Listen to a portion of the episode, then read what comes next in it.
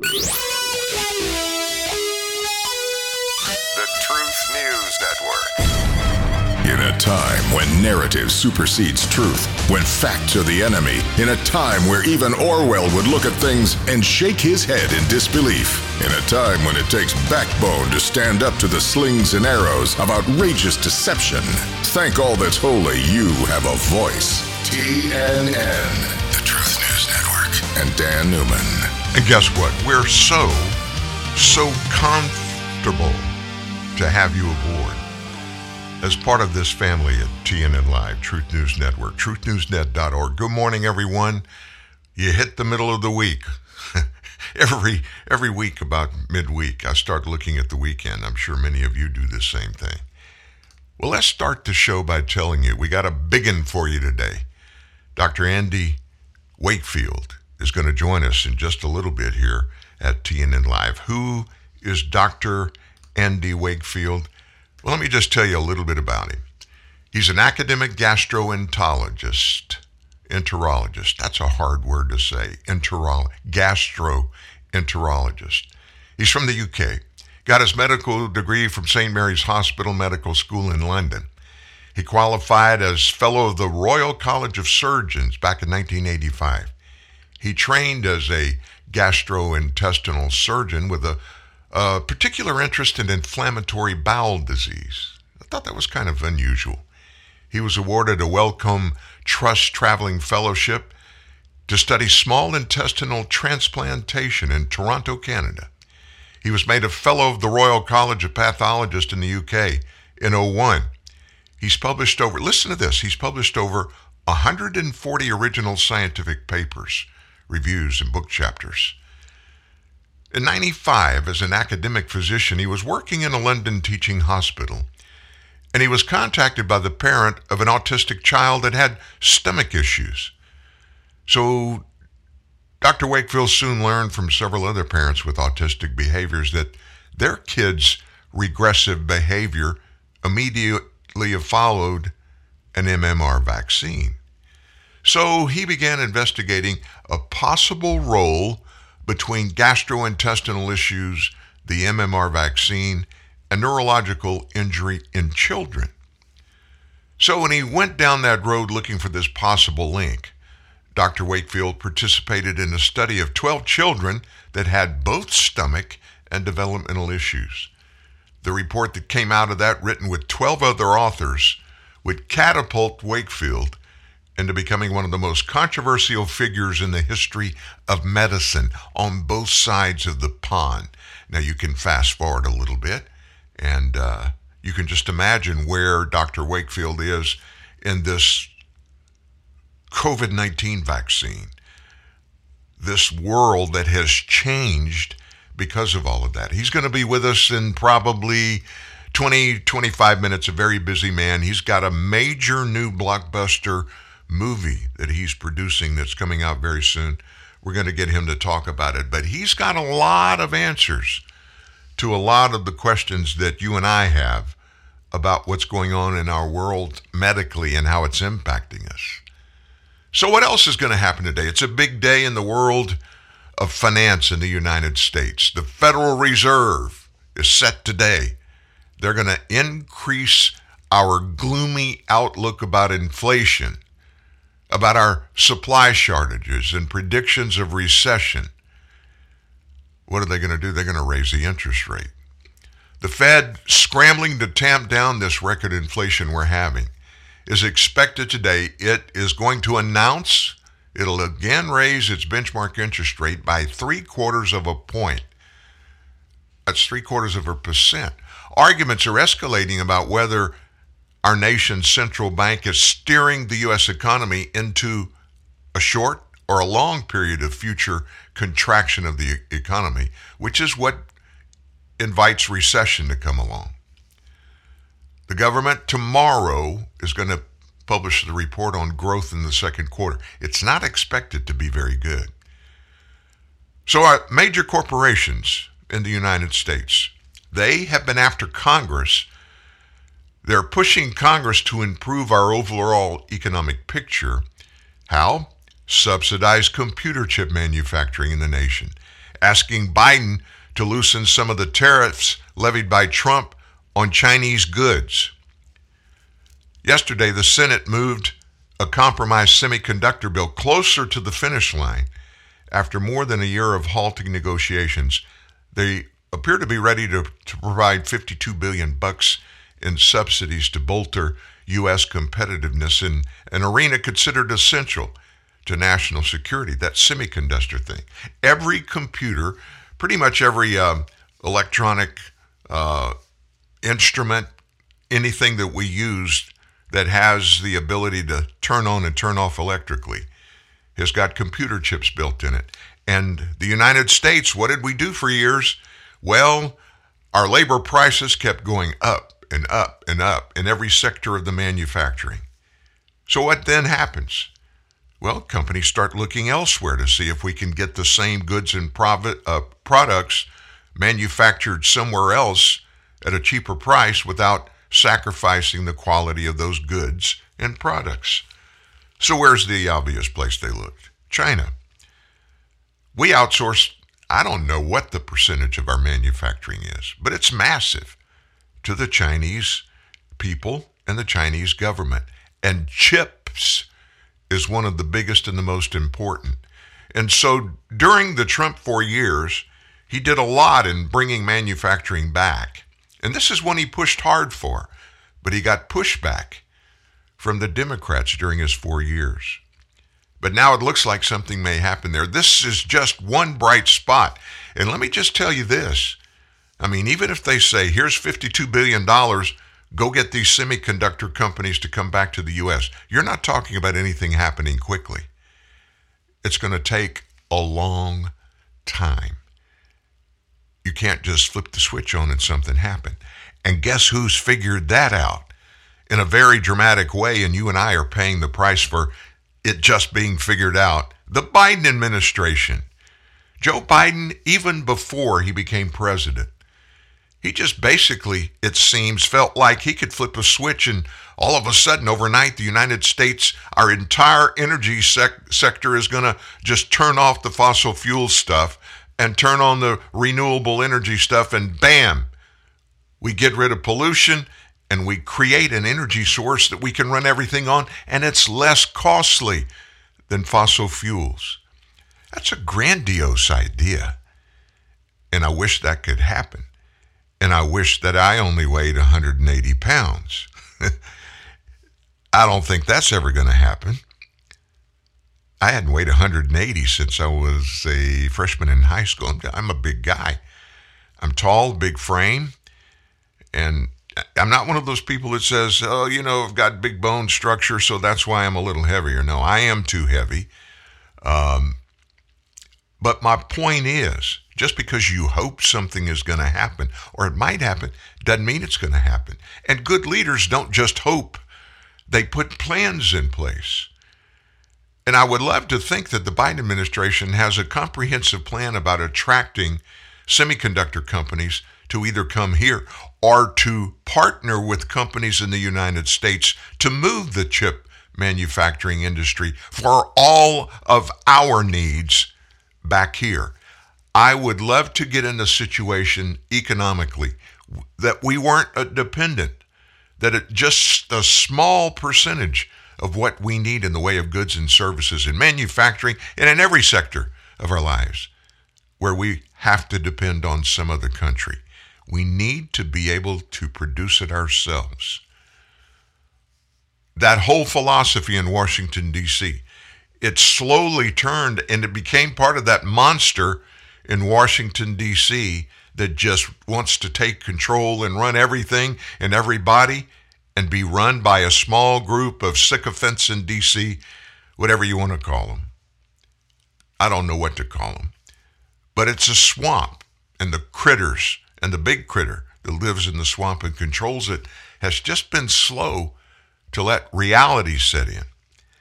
Anytime that happens, folks, you're going to find yourself wandering around asking a bunch of questions.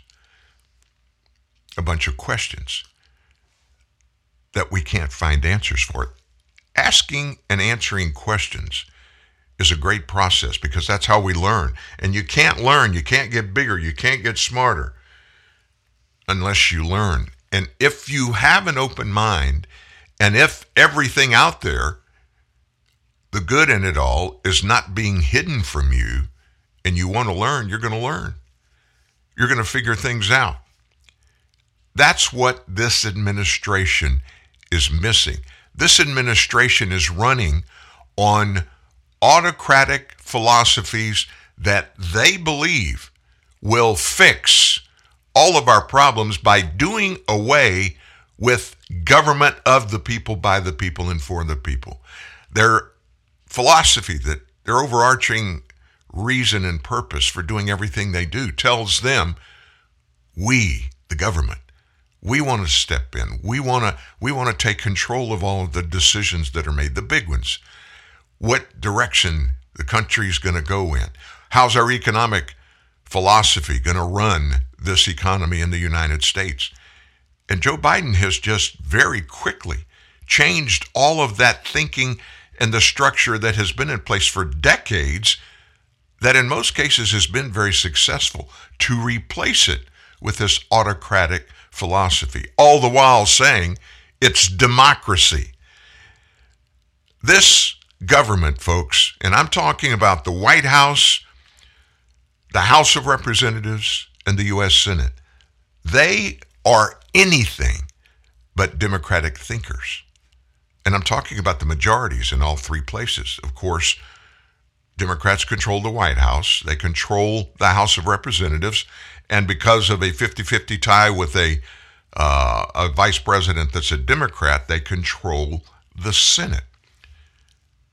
They call democracy what they want to do, and what they then do with their actions is opposite of democracy. Do you know we don't have a democracy? Our government was never never established to be a democracy. It's always been a representative republic. What does that mean? We have elected, chosen representatives to govern us and represent our philosophies, our ideals, and the way our thoughts are for running the nation. They go to Washington, D.C., 535 of them in Congress. They represent states on the Senate side and individual small districts for the congressional side in the House of Representatives, but they all constitutionally are supposed to represent us.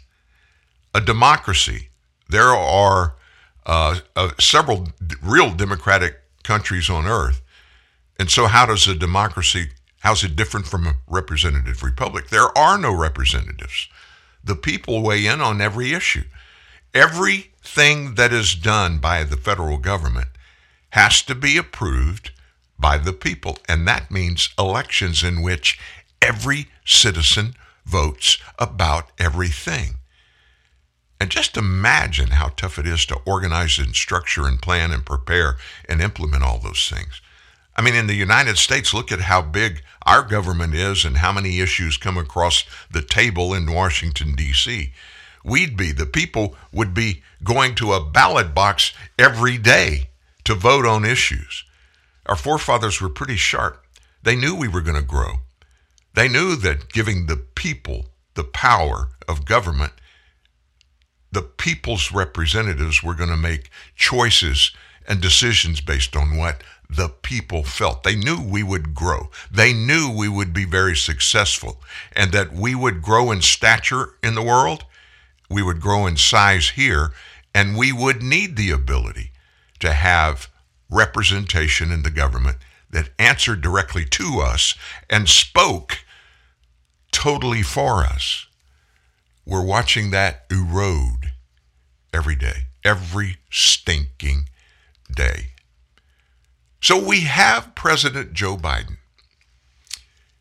Do you realize that? Do you realize that he's been around for 50 plus years? You would think that he and his administration would have all the answers we need. But here we are today, July 27th. As our inflation continues to eat away at your household budget and mine, fears of a major economic downturn. They just get bigger and bigger every day. The Biden administration is trying to redefine the term recession. And they're doing that as an obvious public relations push. They're trying to slow down the backlash for the current state of the economy, and they don't want to take any responsibility for it.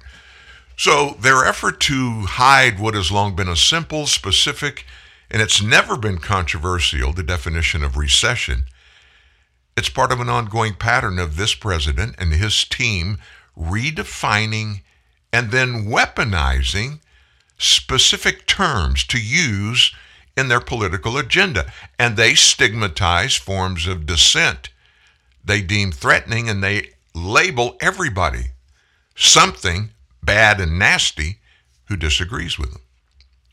So here are six terms, words. They're doing their best to redefine. The obvious number one is recession. So for decades, it's been defined recession as two straight quarters of negative economic growth. And that means a decline in gross domestic product. GDP is what it's called.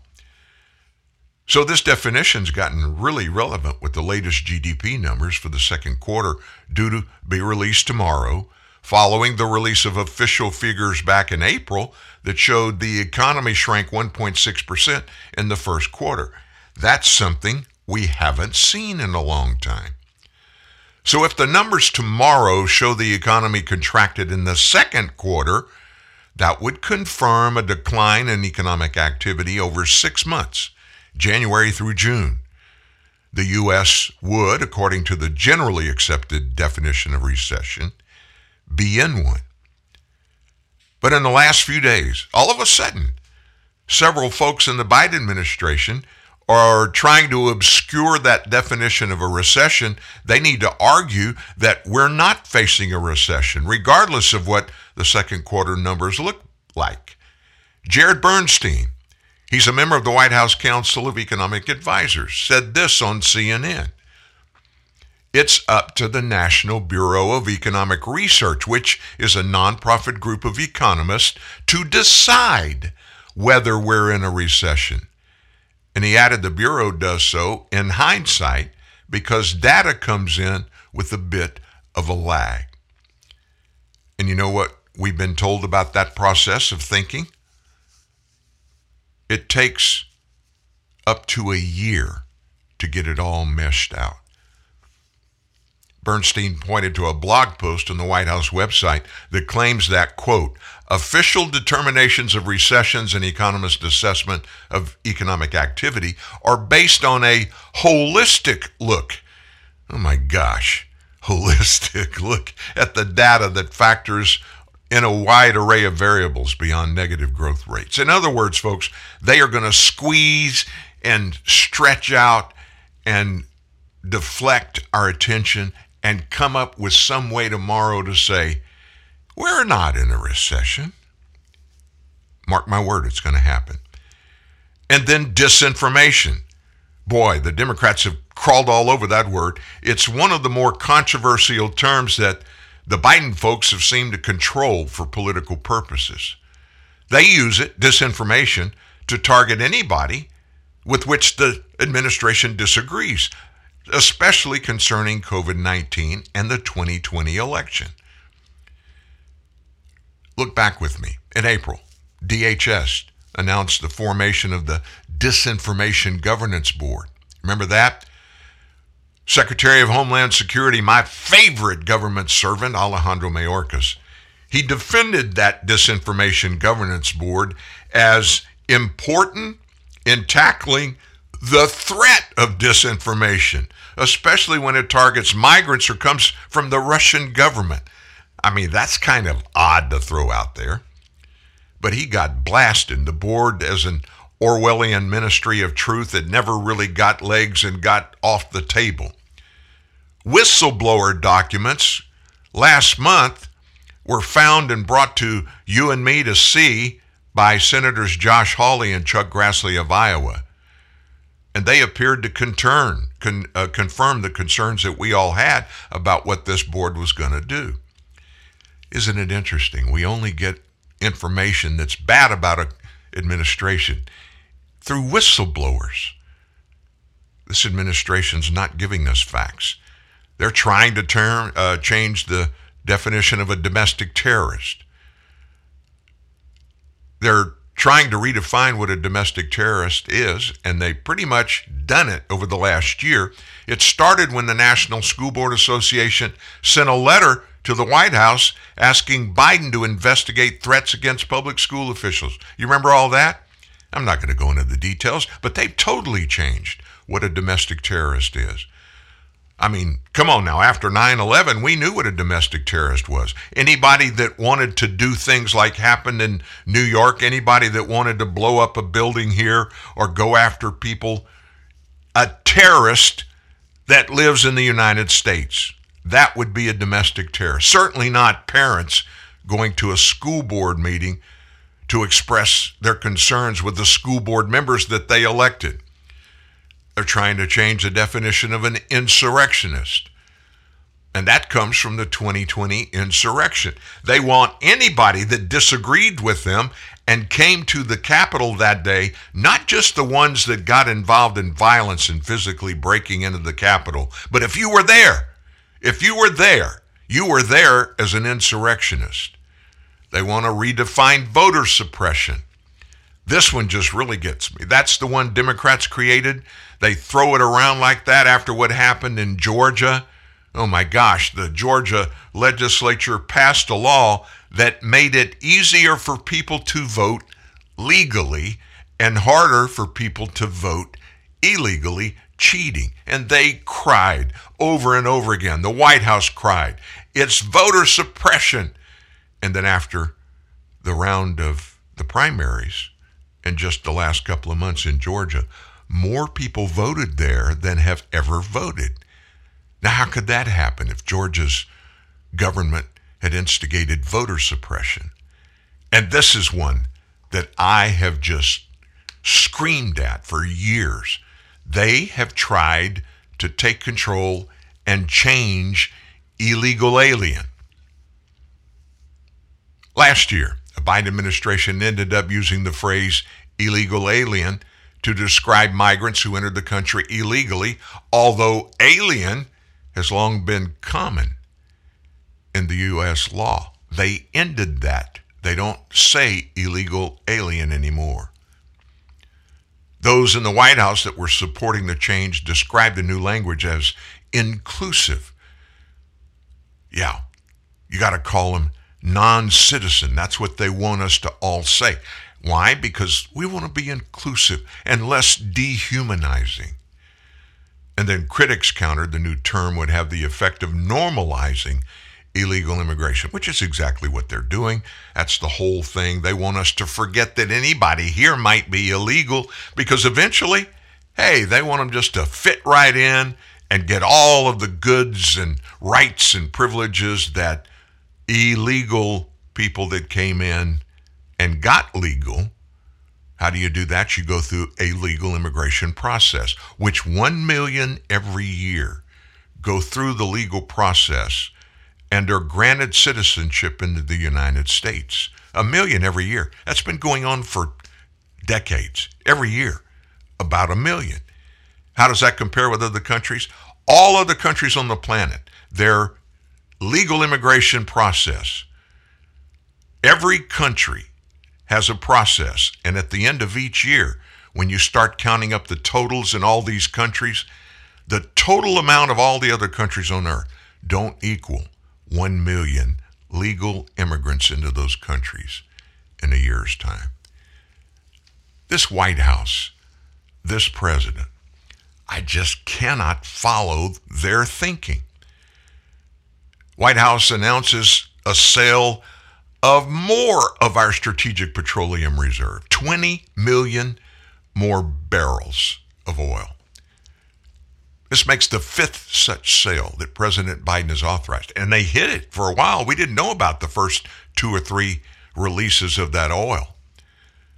The White House continued to blame disruptions posed by Russia's invasion of Ukraine for the high gas prices And all the while, they were claiming the Biden administration's actions are making a plus difference.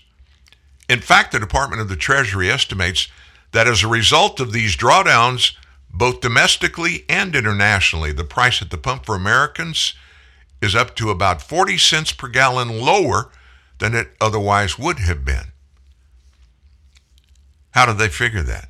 What did they base it on? What are the factual reasons for that? Have no idea. No evidence given.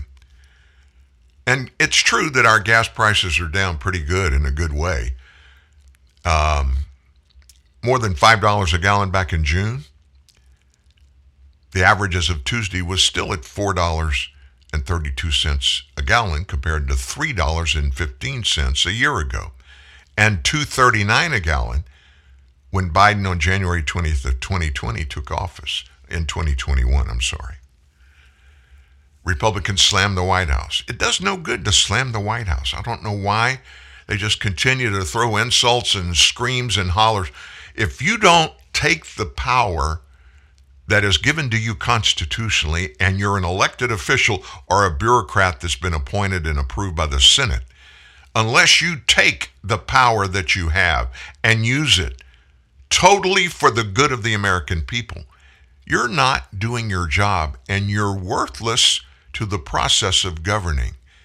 And I don't care who you are, you need to go. You need to go. I know that sounds cold, but that's the gospel.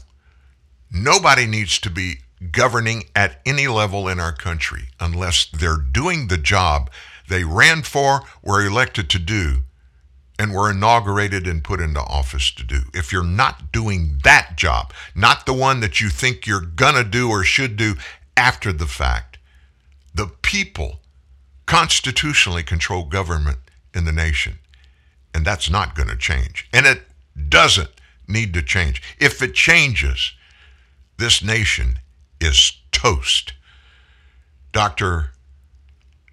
Andy Wakefield with us in just a few minutes live at TNN. Dunkin' is putting a whole new spin on pumpkin at Dunkin' with our new pumpkin cream cold brew. Smooth, bold cold brew topped with velvety pumpkin cream cold foam made with cinnamon and nutmeg spices. And there's more pumpkin for you to love, like the delicious fall classic, our pumpkin spice signature latte. Rich espresso topped with whipped cream, caramel drizzle, and cinnamon sugar. That's how we pumpkin at Dunkin'. Sip into the fall season with the new pumpkin cream cold brew or pumpkin spice signature latte. America runs on Dunkin'. Price and participation may vary. Limited time offer. Exclusions apply. Are you sure we should be out here? It's pretty cloudy. Come on, that'll pass. Really? I don't know. Yeah, That's just, just swing. I'm holding a Swing! Bob. Whoa. Looks like someone could have used Yahoo OneSearch on his mobile phone. Try Yahoo OneSearch and get news, sports, even weather. Get better results. Text weather and your zip code to 92466. Be a better golfer. Standard carrier text messaging rates apply. Genuine Ford Parts and Service presents a word from your wallet. Oh, ah, are we at the gas station? Oh. Yeah, I know. I'm feeling these gas prices too. I'm the wallet down here. Head to a Ford dealership. Why? Proper vehicle maintenance. A new air filter can save 19 cents a gallon. Correct tire inflation up to 6 cents a gallon. Wow, that sure adds up. Fat wallets are very in right now. Right now, Motorcraft air filter replacement is just $19.95 or less. Replacing a dirty air filter can increase fuel economy by as much as 10%. Well, done. That was easy. Maybe you should listen to your wallet more often. Well, you're typically pretty quiet. Well, I didn't want to be a pain in the. uh-uh-uh Hurry in for the best deals we've had in years. Money saving rebates on brakes, batteries, tires, and more. See your participating Ford dealer today. While some compromise to be nice, others aggressively hold to the truth. Guess which one we are? TNN, the Truth News Network. Dr. Wakefield will be calling us in just a second. And before, I just wanted to point something out. You know, Dr. Anthony Fauci, he's kind of uh, slipped into the background in many ways. Well, yesterday, he was on CNN, one of his favorite places to go, and he scoffed at the idea that he is facing possible investigations by Republicans if Republicans get control of the House in the midterms. And he defended his record and he invited GOP lawmakers to take their best shot at him. He's an 81 year old career bureaucrat, never run for office. He was appointed and has served in that capacity since he started his career in the federal government. He's headed the National Institute of Allergy and Infectious Diseases since 1984. We'll get back to that in a few minutes. First, let's go to the phone and I, uh, let me just check this out. I think Dr. Andy Wakefield is with us now. Are you there, sir? I am with you. Yes, indeed. Well, good morning, sir. It's so good to meet you and Very welcome you good to our morning. to our audience at TNN Live. Wonderful. Thank you. I know a lot about you, and um, let me just say this: you have a long and storied career in medicine. Uh, from the UK, you've done a lot and spent a lot of time in in uh, Canada. You're in the US now, and I want to say thank you for all your work. And I know that uh, you've got a lot of drive-by shooters out there that are constantly shooting at you. That happens to anybody that digs for the truth if it happens to be non-political and uh, politically incorrect. But I want to thank you for the work that you've done. I'm excited, and our audience is excited to have you here today. I don't have a particular agenda for this conversation. I want you to present to our extensive audience across the U.S. We have a lot of people from overseas listening in live. There are a lot of important things going on in medicine today, especially in the U.S. And there's a handful of people like yourself that are truth sayers. What do you feel, based upon everything you've done, Dr. Wakefield, what's the most important thing that American people need to know going on in medicine today? I think it's this, and, I, and, and just to give some his, historical perspective, people coming to the issue of pharmaceutical companies, vaccine manufacturers, vaccine safety, vaccine mandates, people coming to that issue now and only recently may feel some despair, may feel that we are in a very dark time. But let me characterize it when I started in this field 30 years ago, the field specifically of vaccine safety, then there were but a handful of us around the world who were prepared to openly discuss this thorny issue because the risks were so high, so great for one's career. But now it is more than half the world.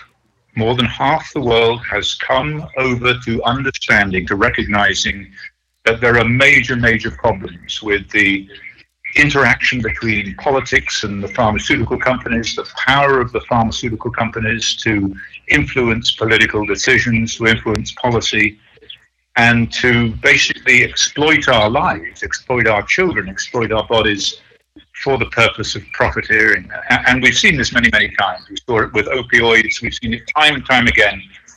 These companies are serial felons and it's taken people uh, time to come to that. But please be reassured that we are prevailing. When vaccination is a public health measure that should require fully informed consent and therefore the confidence of the consumer, the person or the consumer's parents in the case of childhood vaccines. When that confidence has gone, which it has comprehensively in the light of, of COVID vaccine. When that confidence is gone, all they have left is force.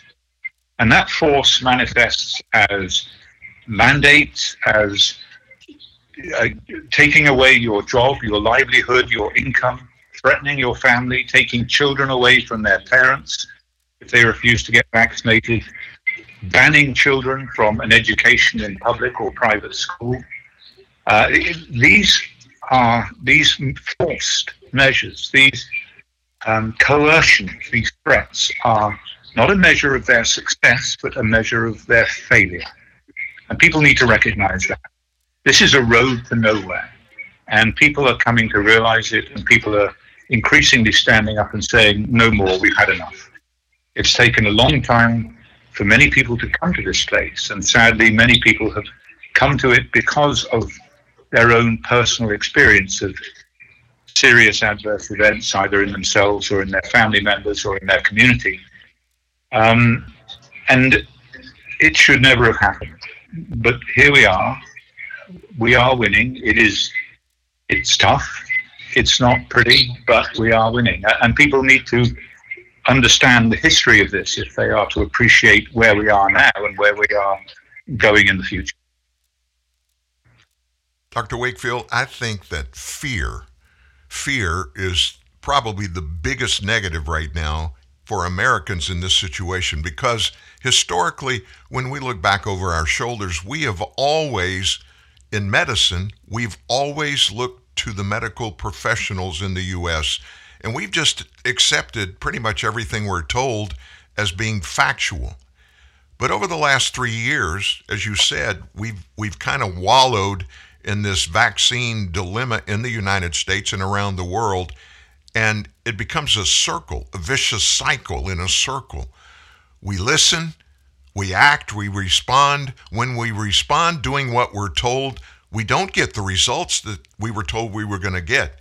And we come out of that, and all we have left is fear because that part of our society, the people that have always been right there to help us in all medical issues, we're not getting facts from them. And the fear is overwhelming most of the people in the United States about this.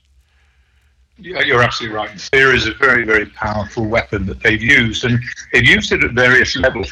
Just go back into history again.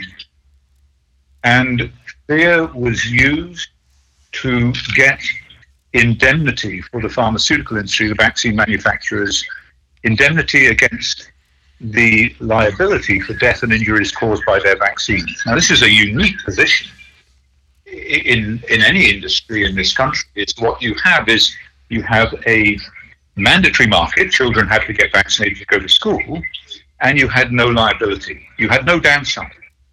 So all you could do was make a massive profit, and that's what they did, and they became very powerful. And they used fear to get that liability protection. They said to the politicians, who are not doctors, not epidemiologists, not virologists, they said to them, if you don't give us liability protection, we will stop making these vaccines. Children will die from infectious disease, and it'll be your fault. How do you feel about that? And of course, the politicians panic because they're completely out of their depth. They're at the mercy of the pharmaceutical industry and the public health officials who exploit that um, to their advantage. And so laws like this get passed, laws that should never get passed, get through that indemnify the pharmaceutical industry. Then it comes to something like COVID and the combined forces of the drug industry plus Tony Fauci and his minions use fear once again to force people into vaccination. Now we realize that it's a complete lie, or we should realize that it's a complete lie. The vaccine doesn't protect. People who had the vaccine are at greater risk of serious infection with COVID. They're the ones who are accounting for the majority of COVID deaths now. Um, so, what has gone wrong? But we, fear has been exploited throughout, and people have got to recognize that they are being used, they are being manipulated, and fear is the mechanism by which that is being achieved. And they've got to stop being frightened. They've got to stand up. They've got to look at the facts. And um, many, many more are doing it. Not all, sadly, but many are doing it. What is your word to the American people, the people in our audience? What is your word of direction for us as we're just trying? I don't think anybody really anymore expects to get a long term plan in place about the medical part of their lives, but are looking for a way for right now.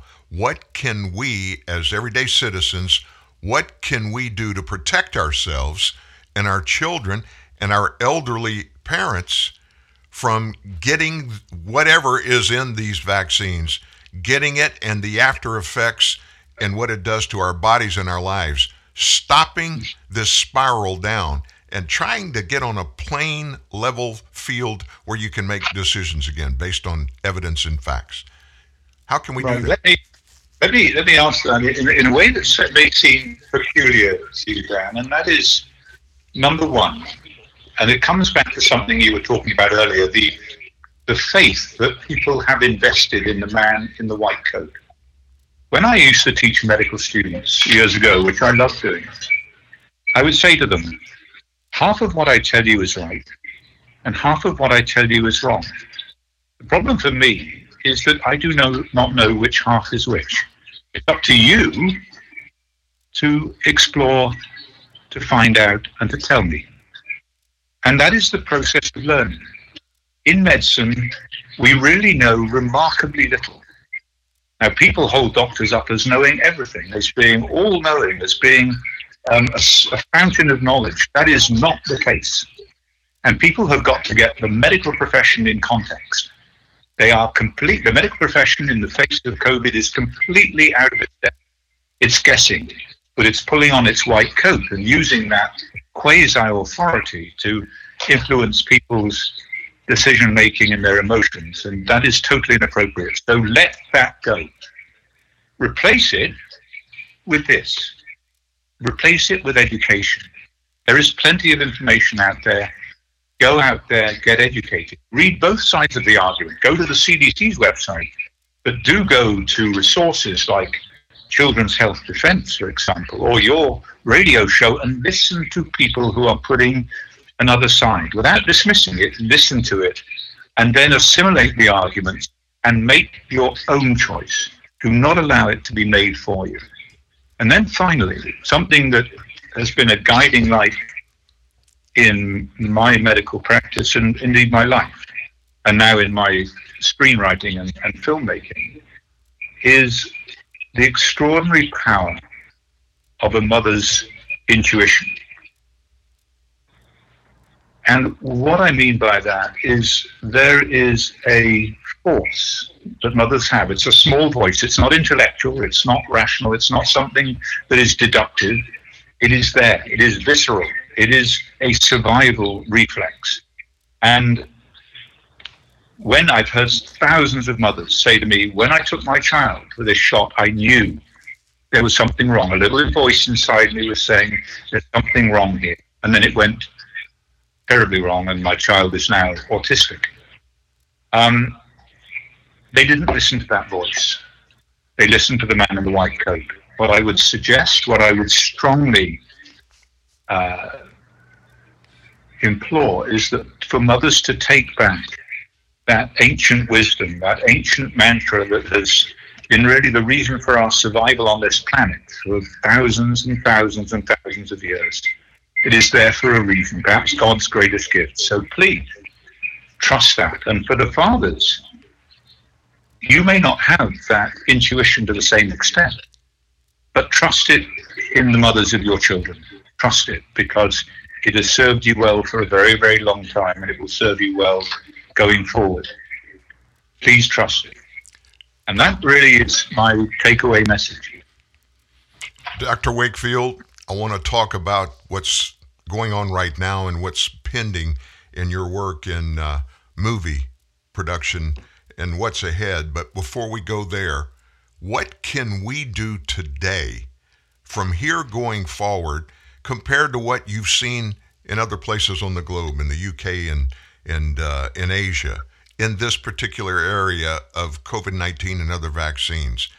What can we do specifically if we are where we are. We've made choices. Many of us, as you said, made the choice, and babies got jabbed, and different things happened. We've got a lot of people that have died, adverse reactions at COVID 19 infections, all kinds of things. What can we do? What kind of decisions do we need to make to do the right thing to get back on the path towards health and driving the fear out of our medical and our uh, healthcare lives. Is there anything specific you can tell us that we can? do? there are things. There are medical things and there are sort of political things. I think the most important thing politically is to vote in only those people who are prepared to acknowledge the truth and stand up for our individual rights, our health freedoms. There is no place in medicine at any time for forced medical procedures, for mandating people to put something into their body anything into their body at any time, but particularly those things that are like these COVID shots that have never been appropriately tested for safety. So please take back your bodily autonomy. It is your right to decide what goes into your body. And you must stand up and fight alongside all of those people who are fighting against this. And we are prevailing. you will find out, ultimately, history will record that the COVID vaccine, uh, the whole COVID narrative has been one of the greatest mistakes that public health has ever made in the history of the world because it has unearthed the behemoth of, of problems with vaccine safety that really cross the bridge, not just from what we're dealing with now, but to the childhood vaccine schedule. So please get educated, take back your bodily autonomy. It is your decision to make what, what goes into your body and what doesn't. Vote for those people who will stand for your rights, will stand for that bodily autonomy, will resist vaccine mandates. And there are plenty of politicians who are doing that. Uh, you know, and I cite the governor of Florida in particular for the brave stand that he's taken.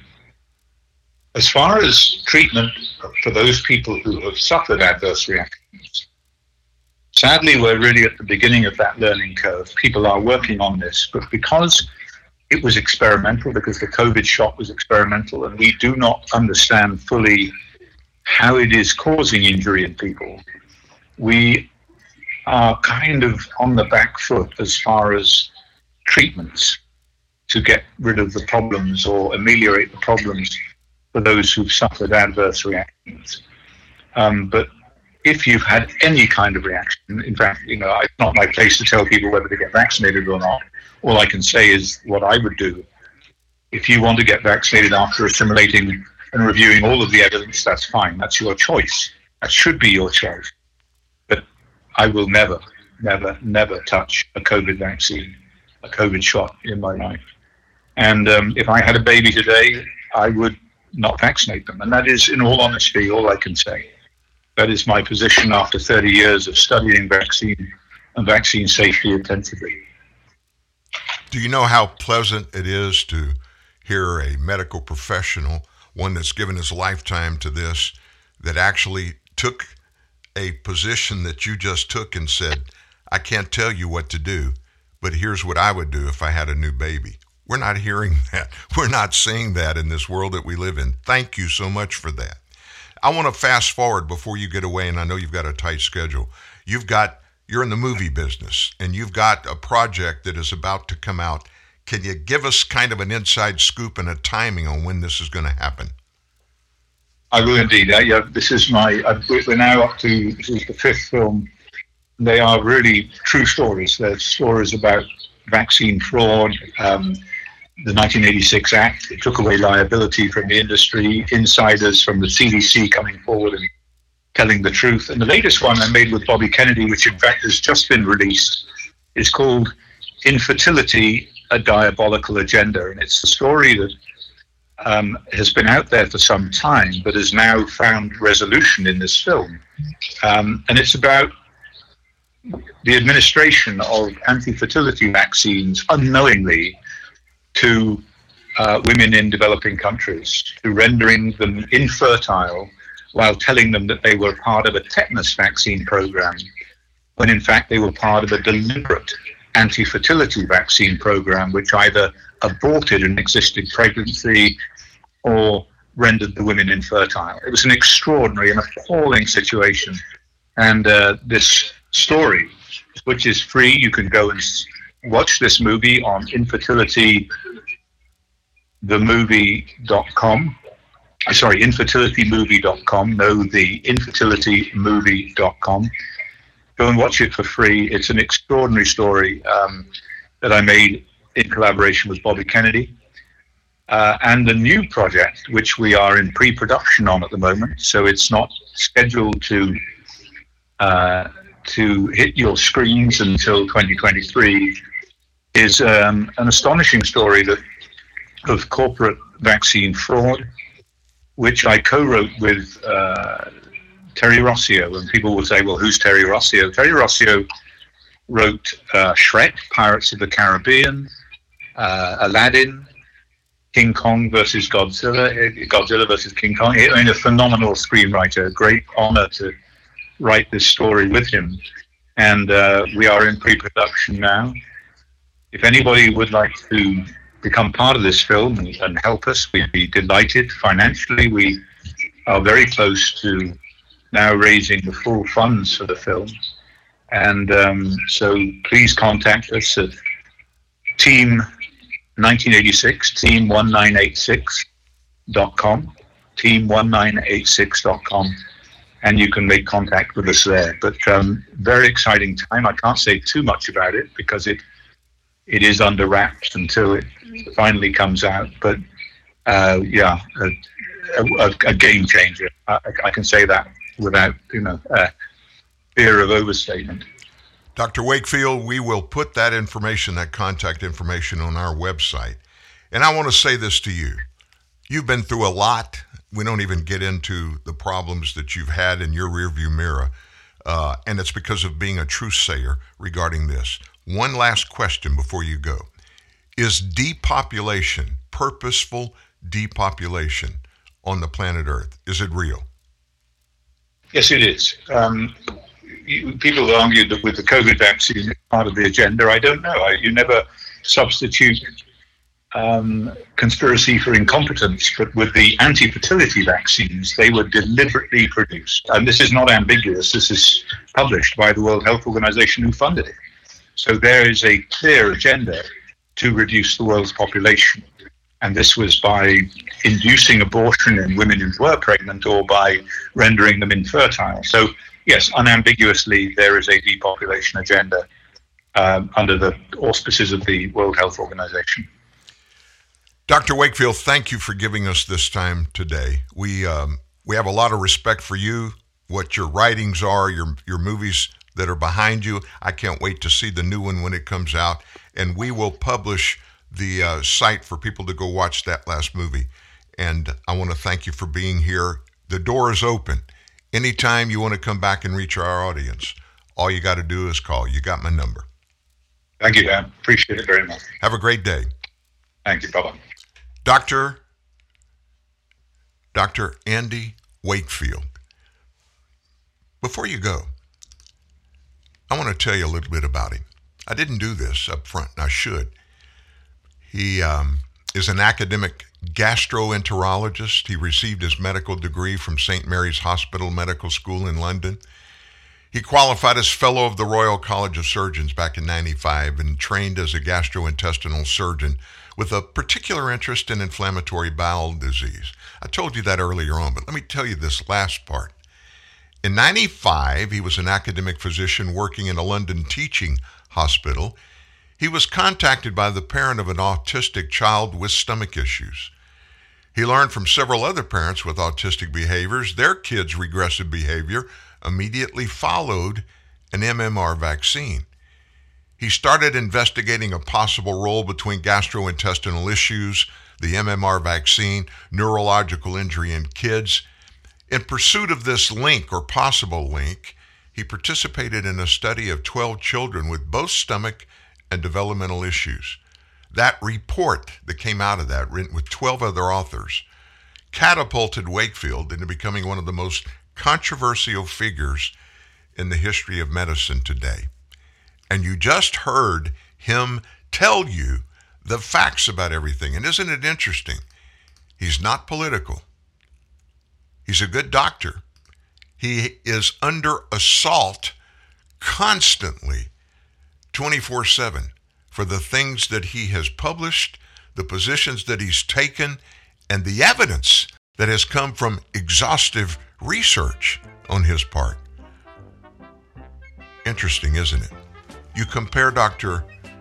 Uh, Dr. Wakefield with other people, professionals that you hear from here every day, people like Fauci, and other folks, there's no comparison. Truth stands out. It needs no introduction, it needs no explanation. Facts are facts. And we're thankful to Dr. Wakefield for bringing us some of that today. In a world gone mad, telling the truth is a bold move. Your anchor in this sea of chaos is TNN,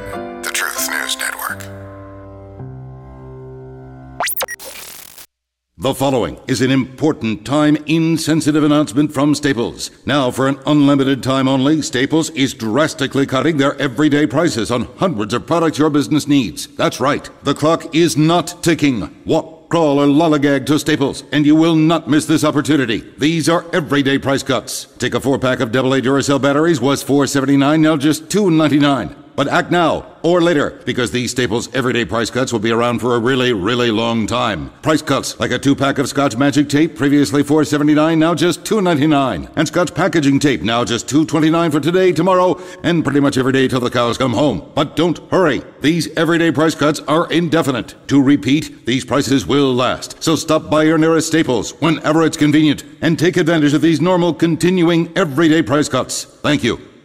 Few things bring as much joy as the delicious taste of Coca Cola. Like your first time camping or falling in love on a blind date. And now, our new Coke bottles are sip sized and made from 100% recycled materials. So every bottle can live on to create more memories. That's endlessly refreshing. Coca Cola. Bottles are made from 100% recycled materials, excluding cap and label. Enjoy the great taste of Coca Cola in a new sip sized bottle that's made of 100% recycled materials.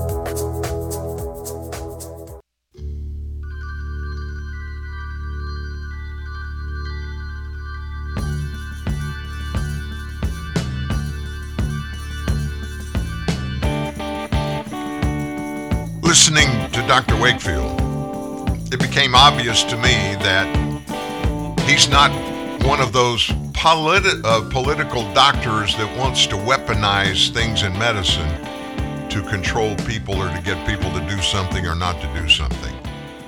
I guess basically that's the most dangerous thing about the healthcare business. Many of you who know me know that I've been in the healthcare industry. I'm in it now still for 32 years, and I deal with a lot of professionals, and many of them have become politicized. And it's really sad. Dr. Wakefield, as you heard, not so much. He didn't come out and scream and holler anti vax on COVID 19, any of that kind of stuff. And when there are people in any sector of American life who will just take a stand and say, I'm not going to let anything or anybody politicize me. Politics is politics, it's going to happen. What I'm going to do is I'm going to put the truth out there and let people make their own choices. Do you believe it? That's great. But he encourages everybody, you heard him do it right here on this show, to go find facts for yourself, to go get resources that you can trust. Now, how do you know if you can trust somebody? Well, let me tell you, the news media world is no different from you face to face with people in your life. How do you know who to believe and not to believe? Here's what we taught our three children about that. You have people in your life that you come to your relationship with them and you trust them. People like parents, adults in your life, people like teachers, coaches, and then when you get in the business world, your employers. So you walk in, or you should walk into every one of these relationships, and your default position of trust should be, without saying it, but acting it this way I trust you. I'm going to believe what you tell me. You're older than me. You obviously have more information about life and the specific part of life that we're interacting with and about. So I'm going to trust you. I'm going to believe you. The first time somebody lies to you and making a mistake, telling somebody something, and lying to them are two different things. But anytime, the first time that you catch somebody that you've trusted in your default position with them, when they lie to you, mark them and never believe at face value anything they tell you again. Wow, that's a powerful statement, Dan. How do you live that out? Well, here's what you do. Every time they tell you something, you go. Your responsibility is to go to verify its veracity. If it's truthful, well, then it's truthful. Truth stands in a vacuum. If it's not, find the truth of the matter and then you make a decision what to do in the situation with that person, whoever they are. And let me say this that happens sometimes in families. It happens a lot in families. A lot of the problems that we see around us in people's families, immediate families and extended families, are because of truth not being handed around in circulation and interaction with others. And people, instead of confronting the falsehoods and doing something with it, I'm not talking about embarrassing people, but if you find out what the truth is and it's opposite of what they told you, I encourage you to one on one confront them with it in a loving, kind way and tell them, look, you said this, but here are the facts in that. I just wanted to let you know. It seems like it's different from what you said. When you do that, it's up to them to make a decision. And either they change their perspective, they take ownership of being wrong or telling a lie, whichever it is, and then you know how to move forward together rather than taking anything, weaponizing it, politicizing it, and using it against somebody. That's the creator of all of the insanity that we are living in our lives today. I don't know about you, but I am sick and tired of it. I'm sick and tired. I had a long conversation yesterday with a good friend of mine and talked about just being completely emotionally exhausted. And I asked myself yesterday, why is that happening? Well, I'm not going to get into all the personal details, but I've got a lot of things on my plate right now outside of TNN Live and Truth News Network. As a matter of fact, this whole thing, our website, the stories, uh, the show that we do every day, getting it distributed around the world, all of that, that is the fun thing in my life right now. I've got a lot of other things on my plate that are not so fun, and I'm probably not different from you in that way. And sometimes when the two parts of my life begin to rub together, it really gets overwhelming.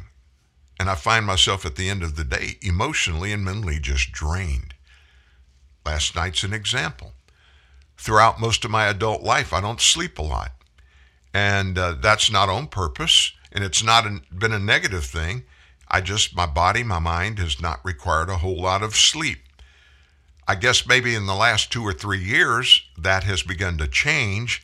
And I've found that when I sleep a little longer, when I wake up, I'm sharper.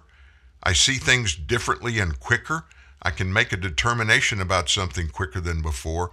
But when all of the other stuff gets in there and starts messing it up, it just erodes my ability to keep things in their perspective boxes in my life.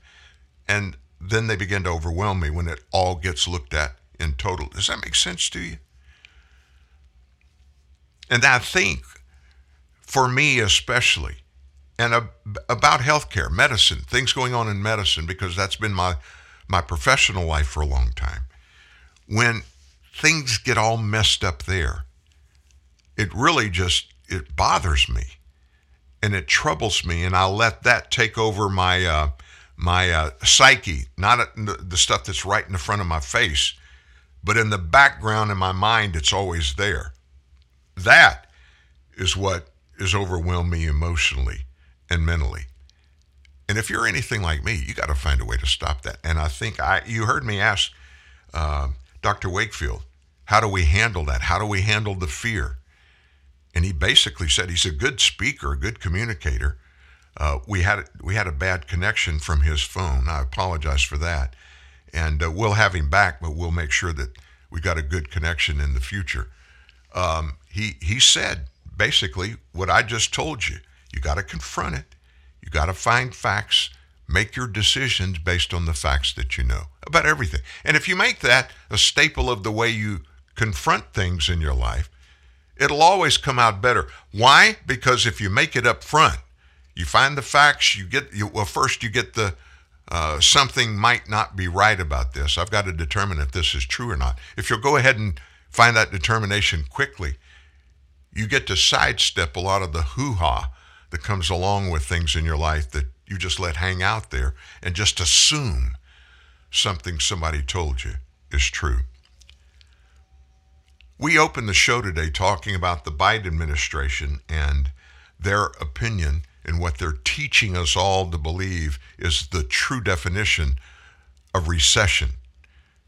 And they've been telling us, I mean, they marched out their economic experts over the last three or four days. They're all using the same talking point. Well, you know, we've got these good parts of our economy that kind of dispel the old definition of what a recession is. Two back to back quarters when GDP goes down. It's not really that way because our, our employment sector is really, really strong. Come on now. Do they eat at the same table you do? Do they live in the same world in which you live? Do they have to buy gasoline? Do they have to pay bills? Do they have to see when they go into a restaurant that they're paying more for food in a restaurant, more on food in the grocery store than we have in, in my lifetime? Something's not right with the economy. And whether you want to label it with the R word or not, it, it's totally immaterial. But face the facts and give us some some answers to what we can do to get this mess straightened out. We learned yesterday the global economy probably is teetering on the edge of a global recession and it's likely to grow more slowly than previously expected this year and next year. Probably. That's according to the International Monetary Fund. The IMF expects the world economy to grow 3.2% this year. That's down from their projection back in uh, April of 3.6%. They think next year it'll slow to 2.9%. Now, what does all that mean? Well, a general rule of thumb is that global growth below 2% qualifies as a recession. While national recessions typically involve negative growth over two quarters, the global economy, it almost never shrinks, so a very low level of growth is considered a slump.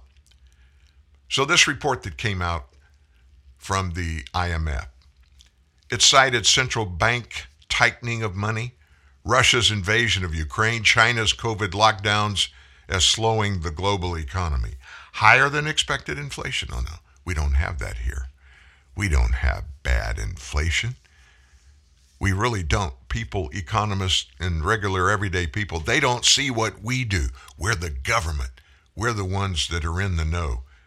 You got to quit looking at all this stuff and listening to all these sites like Truth News Network and TNN Live, and you got to listen to us because we got all the answers. Well, they do have answers to everything. But a lot of what we're hearing, most of what we're hearing coming out of this White House and its economic advisors is not true. Live in your world, deal with factors in your world. You'll be much happier when you make decisions, even when you have to make decisions about very negative things and very bad things, at least you're making your decisions based on facts.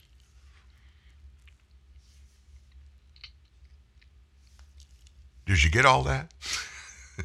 Sometimes I go back and I listen to some of our shows and I listen to some of the things that I say, and it's like, I hope they understood what I meant when I said that. People, we have a lot of things, a lot of things on our plate that we just have to take care of that we haven't had on our plate in the past, at least not all at the same time. And I hate that. We talked, Dr. Wakefield and I, we talked about fear that uh, is everywhere. Fear is the opposite of faith. I'm one of those guys, I grew up as a kid People used to laugh at me. My mom used to laugh at me. I'm one of those guys, my glass is always half full.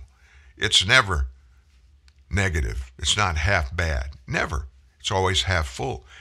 And I developed a good overall position of looking at life that way with the expectation that things are going to work out good.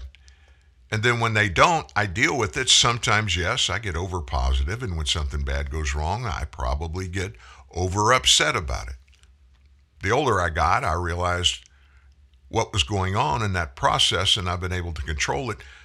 But I still look at and expect the best in my life in every area. And at our church, um, Rodney Duron, who is the founder of our church, Shreveport Community Church, years ago. He passed away about eight or nine years ago, but he started this thing with this motto the best is yet to come. Now, he didn't create that, it's been used in a lot of other areas. But when you in your life, when you really can make that a staple of the way you approach everything, the best is yet to come. And if you can keep that at the center of your focus, then when everything happens in your life and it begins to erode over here and you have problems in this area and you got a kid making stupid choices and all that kind of stuff, you don't look at any one of them or even the collective of them to be, oh my gosh, it's all over. You always think the best is yet to come, and then you tackle each one of the problems and get them resolved to the best of your ability. That's the life we need to find ourselves living in. Now, let me give an example. There's so much crap going on in the United States of America. If we concentrated on all of that and we just let any one of those things that's happening just take total control and drive out all of the positivity, we're going to live all the time in the oh, woe is me mode. I don't want to live there. I think, I think, and I may be wrong, but I think that process is an actual tool that is being purposefully used to keep Americans so upset about what's going on and not being able to find answers and getting tons of suggestions for answers and not having the ability to find a way to prove or disprove them and find which one is true and deal with it, what do we do? We just finally throw up our hands and lean back and say, I don't know. I'm just going to fly by the seat of my pants. And a lot of people, they start listening to what they're told by those experts and making life changing decisions based upon the information given by those experts. What happens then? You get all screwed up. Because sometimes they're right, sometimes they're wrong. But when you're not involved in the process, even when you find out later you're wrong and you know what the truth is, you got to find a way to get back to the beginning and find the truth and then make a choice of how to proceed going forward. We're going to walk away from that. Wow, that was a heavy first hour. What's going on in Ukraine? Have you watched or heard anything about Ukraine and the Russia invasion? Well, it kind of surprised me last night when I was checking and finding information that uh, I think are important things that we need to talk about here at TNN Live.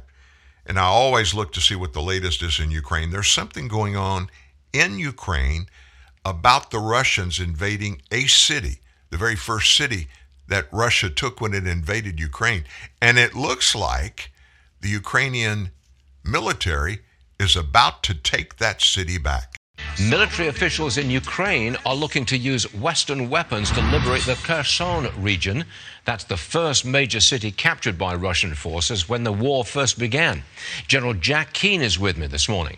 General, it seems to me the Ukrainians are gearing up for a major offensive, a large scale counterattack. Is that the state of play right now?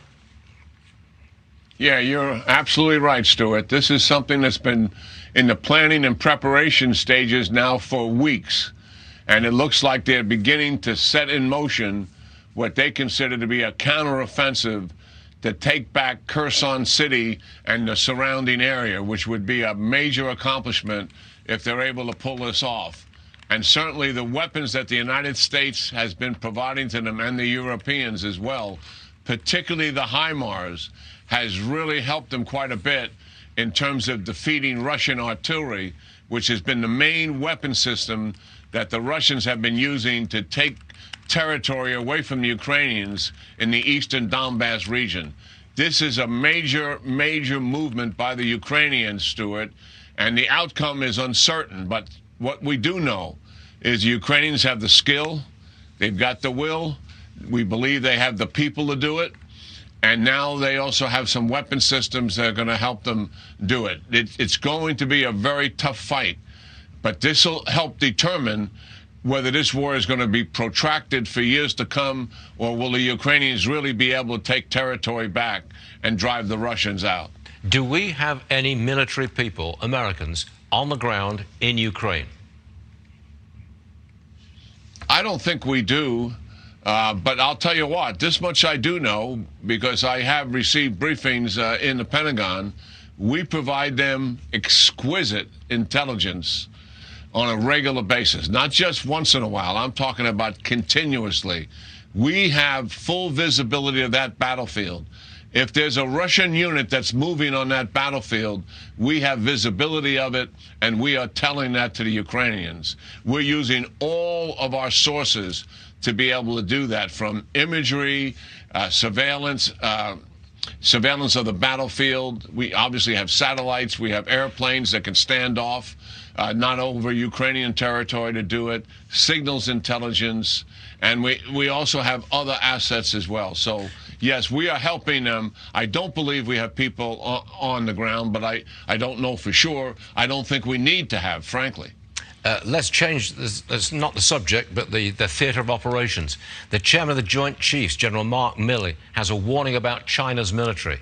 He says the message is the Chinese military in the air, the sea, have become significantly more and noticeably more aggressive in this region.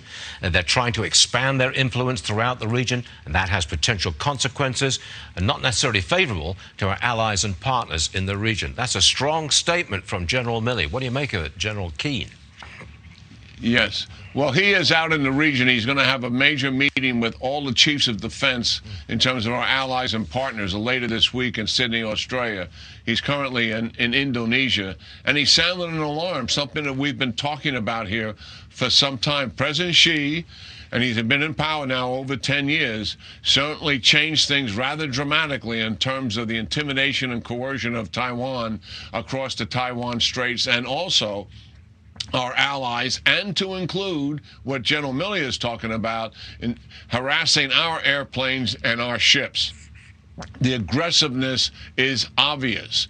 And I think what we have to consider seriously is that President Xi, while he's watching the war in Ukraine and he's watching Russia have a lot of problems with it, President Xi, as opposed to pausing and slowing down his desire to take over Taiwan, may indeed be increasing it in terms of time frame. Why? Because we are right now outgunned and outmanned in the region, but he knows full well the United States is working very hard to correct that. That'll take a few years to do so, but that encourages him maybe to do something sooner rather than later. Second problem is you're aware of this. He has President Xi has economic setbacks yep. right now, and they're destined to get worse. And it may be better for him to do something sooner, again, rather than later economically, as well as it is militarily. That's the concern we have. And Milley certainly is going to be out there trying to shore up our allies to work together in the region to push back on China's aggression. That's just the kind of analysis that we need. Thank you very much indeed, General, for supplying it. Always appreciate it. See you again soon, I hope. Thank you. When we don't hear anything about Ukraine and that Russia invasion, you know, it's been going on for so long. Now it kind of gets on the back page of a, uh, a magazine, a newspaper, or coverage in a television or radio uh, broadcast. We forget about it. We forget about the importance of it. That's kind of the same thing that happened in all of our years in Afghanistan, even in Iraq, in both cases. Uh, American people just get tired just the same thing day after day after day. That's part of the problem in getting truth through the COVID 19 pandemic. We were given factual information we were told today, and it changed tomorrow, and we just got worn out. So it's kind of interesting when you look back and you, you hear actually maybe there's something good about Ukraine if they're able to take back that first territory and city that the Russians took when they began this invasion.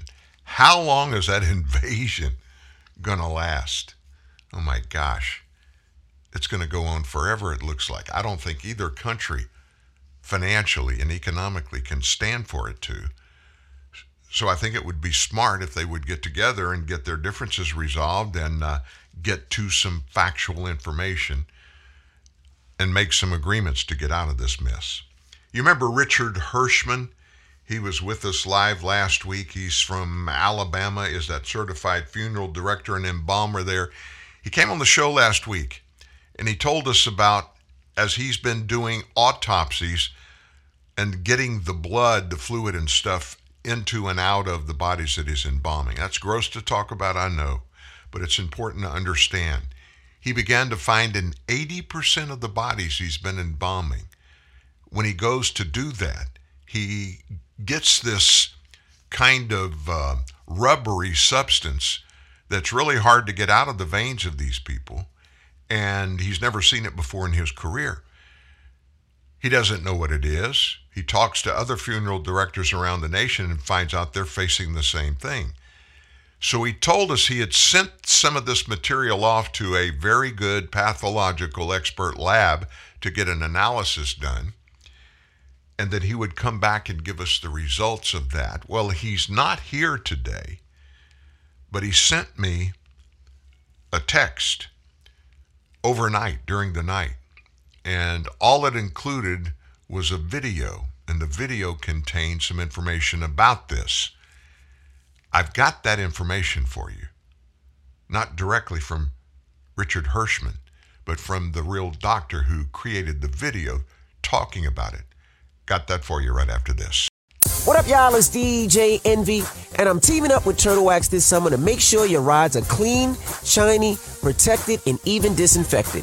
Because whether you're hitting the streets or heading out on the highway to the beach, Turtle Wax will make sure your vehicle is looking, smelling, and feeling amazing. Turtle Wax is the only brand that I trust with my fleet of supercars. And y'all know how many cars I keep in my garage, right? Check out TurtleWax.com to learn more and be sure to buy now at TurtleWax.com or anywhere you shop for car care. And now back to John with the weather. Yes, Andy. Tonight a big storm. Storm this! Get the soccer offer from Pizza Hut and Pepsi. With every two medium pan Super Supreme, you get a real soccer ball and four cans of Pepsi for free. Yes, a real soccer ball and four cans of Pepsi for free. Yes, Pepsi the soccer ball. Four cans Don't miss the Pizza Hut and Pepsi soccer offer. With every two medium pan Super Supreme, you get a real soccer ball and four cans of Pepsi for free. What about the weather, Andy? Don't resist and call 19,000 now. Shop at H&M. Be stylish. Be trendy. With women's clothes and accessories at the best quality and the best prices since 1947. Come to H&M and shop for women's clothing and accessories inspired by the latest fashion trends. Here at H&M, the master of cheap fashion, clothes cost the average price of $21.40. Wow, that's so cheap and affordable. I know, right? H&M offers fashion and quality clothing at an affordable price. So, what are you waiting for? Come shop at H&M today. Hashtag hot and modern.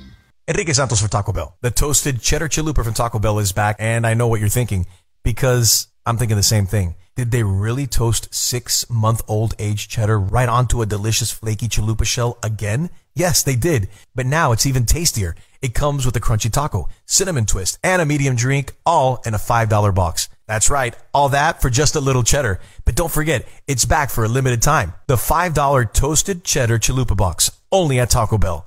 CBS, NBC, ABC, MSNBC, CNN. An alphabet soup of lies, myths, and disinformation. For real nutrition, you need a full plate of truth. TNN, the Truth News Network.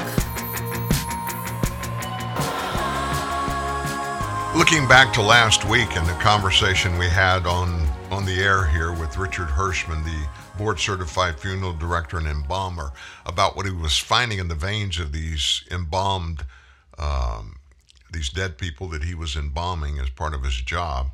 And that rubbery, he couldn't even really describe it if you remember exactly what it was, but it was really strange.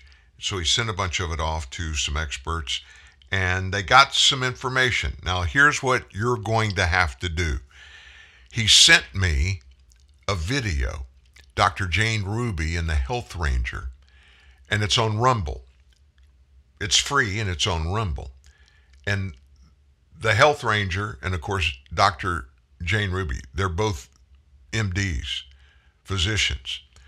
And there is a very broad explanation of what this really is. First of all, I'm going to tell you this what I know, what they are finding, what Richard Hirschman and other embalmers are finding, that is taking over all of the space in these veins is not blood.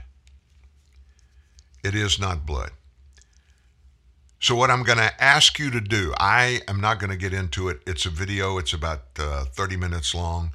I'm going to tell you this. If you're interested, go to Rumble and in the search bar, put Dr. Jane Ruby and the Health Ranger. And this is the latest video that will pop up. If you want the information about what it is, and let me tell you, it is real. It has been confirmed. It is one of the byproducts of some, at least, patients that die after having COVID vaccinations. I'm going to leave it right there. I'm not going to pontificate or give you my opinions. I just know it ain't supposed to be anything but blood in our bodies, period. And so something's up there. Something's up there. As a follow up to some of the January 6th stuff that's going on, one of the defendants, one of the defendants that was charged in the follow up and was charged with all kind of stuff from there, something interesting has come out about that defendant. Former Sheriff's Deputy Ronald Colton McAbee. He's from Tennessee, 28 years old. He's faced a really difficult road since he was indicted for alleged criminal actions at the U.S. Capitol that day in 2021. The most trying situation for the deputy was being denied bail for nearly one year.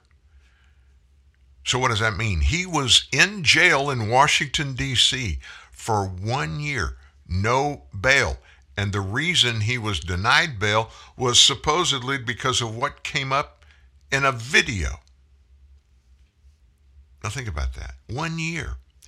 Arguably, the most trying situation was being denied bail because of a video that supposedly ind- ind- indicted him, making him guilty of a crime. Well, guess what's happened? According to his attorney, that same video exonerates him. What makes the government's case weak is the fact that the videos actually exonerate McAbee of the very allegations made against him. And he's motivated to appear for a trial, take the stand, narrate those videos for the jury. William Shipley is his lawyer, and he wrote that in May.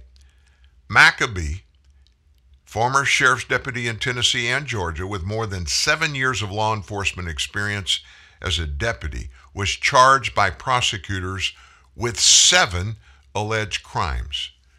Charges included assault, resisting, impeding a federal officer, two counts of civil disorder, entering and remaining in a restricted building or grounds with a deadly or dangerous weapon, disorderly and disruptive conduct in a restricted building on grounds with a deadly or dangerous weapon, engaging in physical violence in a restricted building or grounds with a deadly or dangerous weapon, and committing an act of physical violence in the Capitol grounds or buildings.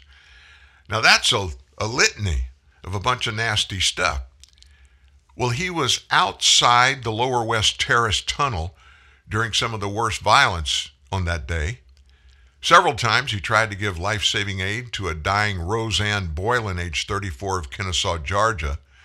His interactions with Metropolitan Police officers resulted in most of the charges and served as justification for that judge in D.C.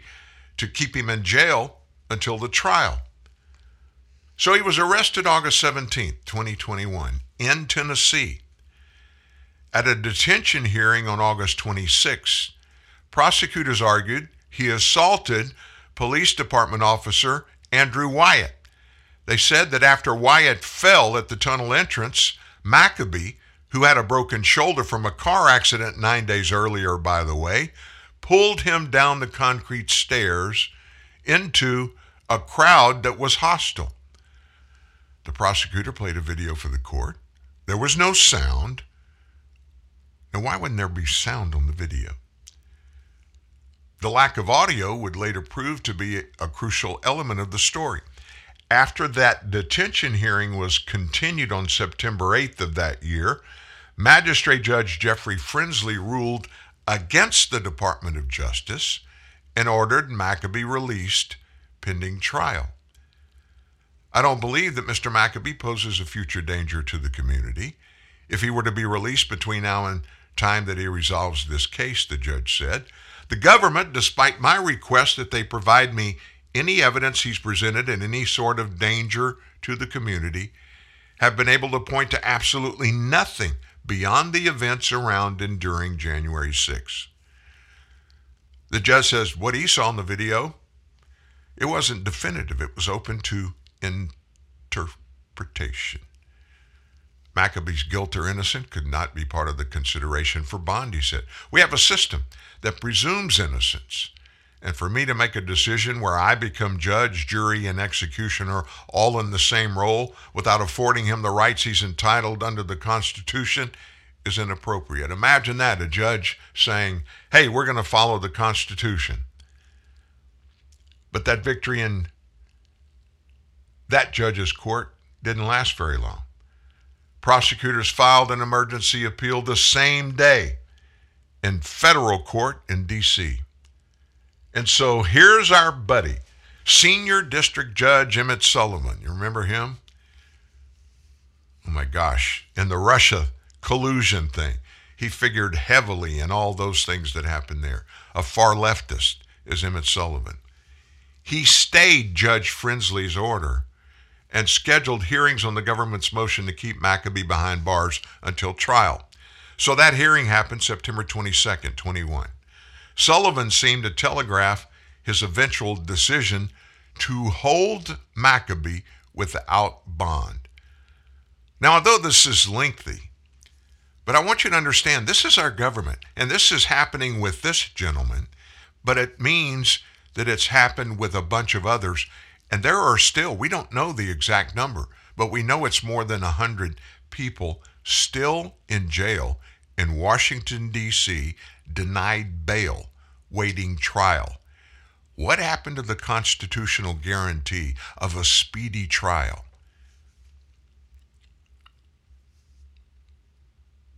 When being shown a video with McAbee wearing body armor with a patch that read sheriff, Judge Sullivan said this That's pretty outrageous. A short time later, Sullivan said, These videos are very disturbing. He made several other statements agreeing with the prosecutor in assessing the evidence. Sullivan then suggested in open court that McAbee is a terrorist.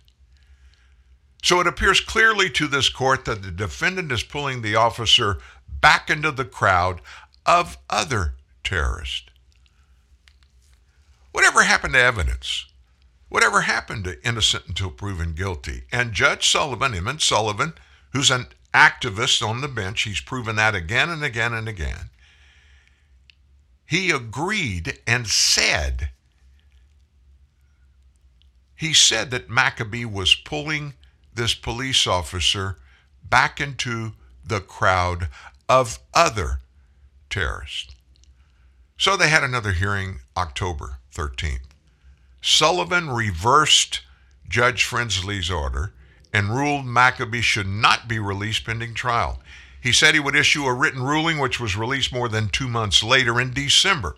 So while Frinsley told prosecutors they did not show evidence that McAbee had done anything to prove he was a danger during the eight months between January 6th and his August arrest, Sullivan ruled the only way to protect the community is to keep McAbee in jail. The court concludes that clear and convincing evidence supports a finding that no condition or combination of conditions will reasonably assure the safety of the community. It's just the craziest situation. Them saying he's a danger to the community. That's his wife, McAbee's wife. When he's been a law enforcement officer, never has had his stripes on his record, let alone a speeding ticket. So there's been a break in the case. And it came when video investigator Gary McBride of Decatur, Texas, studied the body cam footage that was shown in court, except with the audio track turned on. It painted a very different picture of what actually happened. The prosecutors did not play the audio of Andrew Wyatt and McAbee, Andrew Wyatt is the police officer, talking during this point. McBride said in a video he made about the evidence, McAbee is trying to save the cop. Prosecutors did not play that in court. Now, what does this tell us? I'm not a conspiracy theorist, are you? But wouldn't it seem reasonable in a case this big, and it not a big case, but they made it a big case? Emmett Sullivan called this police officer a terrorist, and they're basing him being held in that jail in D.C. for more than a year without bail, still standing trial. They based it on a video that the judge watched in open court, and prosecutors turned down the audio. And the audio plainly proved the police officer was talking to McAbee, and McAbee was pulling him into safe situations, was trying to help him out. We're the greatest nation on the planet. Our government, our rule of law, our constitution is the greatest law enforcement and the greatest constitution on the planet. I can tell you this that only happens when what our people who are in charge of us, politically, legally, in law enforcement, in the courts, works the way it's supposed to work. And we're seeing every day where big government taking all the power that they can grab away from us American people and using it for political purposes. We're watching it play out. That's exactly what this is. How many more times, how many more examples of this are there? And are there people that are going to be stuck in that jail for a long, long time? Real truth, real news. TNN, the Truth News Network. Whether holding down the fort or bouncing back to school, childhood is always in session. So keep feeding us right with Sun-Maid snacks, just like when you were a kid. Remember their naturally sweet raisins? Yup, still delicious. And so are Sun-Maid's other snacks, like creamy yogurt covered raisins, sour raisin snacks that taste like sour candy with no added sugar, and Sun-Maid's new s'mores and birthday cake bites. All delicious, all made with whole fruit. Sun-Maid snacks. Cars today are computers on wheels. That's it. Uh, the fancy new tech makes our life easier in the car, but when something breaks, can you afford to fix the touchscreen display or the sensor, which can cost thousands of dollars? Most likely no. That's why I have Car Shield, and it takes away the worry and the panic of the expensive repair that you know is coming. Car Shield, their protection plans can save you thousands for covered repairs, including everything from an engine, transmission, GPS, electronics, and more. You can have your favorite mechanic or dealership do the work, and Car Shield takes care of the rest. They also offer complimentary roadside assistance and a rental car. It's inevitable something's going to break. It happens to everybody, including me. So get coverage from America's number one auto protection company like I did and find out why CarShield cars go farther. Rates are as low as $99 a month, so visit carshield.com. Use the promo code IHEART to save 10%. That's carshield.com, promo code IHEART. Deductible may apply.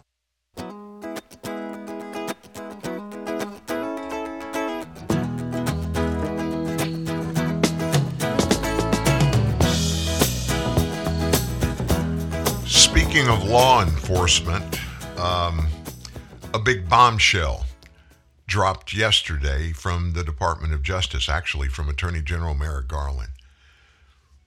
Last night on NBC Nightly News, he was asked and he responded that he is not ruling out the DOJ, Attorney General, is not ruling out prosecution of former President Trump, even if he announces a 2024 presidential run. Lester Holt was the NBC announcer, and he asked the AG, Is the committee, the January 6th committee, is the committee offering you anything in terms of an informal roadmap? Are you learning things that you didn't know? Attorney General Garland said the Justice Department has been doing the most wide ranging investigation in its history. and the committee is doing an enormously wide ranging investigation as well. It is inevitable that there will be before we have found them. And it's inevitable there will be things that we find that they haven't found. The Justice Department from the beginning has been moving urgently to learn everything we can about this period and to bring to justice anybody who is criminally responsible for interfering with the peaceful transfer of power from one administration to another, which is a fundamental element of our democracy. Let me give you a little background here. The Department of Justice, the FBI, and the DOJ, they did a wide ranging investigation of this, the allegations. And they came back and said previously they found nothing. They found nothing. And now the Attorney General is on television. He's kind of saying, hold on, hold on. We're not done yet. Holt said, You said in no uncertain terms the other day that no one is above the law. That said, the indictment of a former president or perhaps candidate for president would arguably tear this country apart. Is that your concern as you make your decision down the road here? Do you have to think about things like that? Garland said, Look, we pursue justice without fear or favor. We intend to hold everyone, anyone who is criminally responsible for the events surrounding January 6th or any attempt to interfere with the lawful transfer of power from one administration to another accountable. That is what we do. We don't pay any attention to other issues with respect to that. Final question. Lester Holt asked Attorney General Garland. So, if Donald Trump were to become a candidate for president again, that would not change your schedule or how you move forward or don't move forward? Garland responded with the same answer. I'll say it again that we will hold accountable anybody who is criminally responsible for attempting to interfere with the transfer from one administration to another one. You want a prediction? Donald Trump will be indicted. Not by the January 6th committee because they can't. The only people that could is the Department of Justice you just heard the words come out of the Attorney General Merrick Garland's mouth. Long after the original investigation took place, he made it very clear the DOJ is still looking. They're still looking. Basically, what he's saying is we're trying to find something that we can throw at Trump and indict him and possibly keep him from running again if that, that's what he wants to do. Basically, what this is, folks, there's no question about it. This is the third impeachment of Donald Trump. Twice they failed, and they're trying to get that third time as a charm thing done. They're going to come after the president, President Trump. I promise you. And so, speaking of President Trump, he spoke last night for the first time since he left office. He was back in Washington, D.C a Republican group, big group, Charlie Kirk's group, had a meeting last night in D.C., and President Trump, former President Trump, was there. Our country is being dealt one historic humiliation after another on the world stage. Former President Trump is in Washington tonight for the first time since he left office. He spoke to a conservative group that was primed for some indication that he will run for a third run at the White House. As WB's political analyst John Keller shows us, Trump delivered a preview of what he'll focus on if he runs again.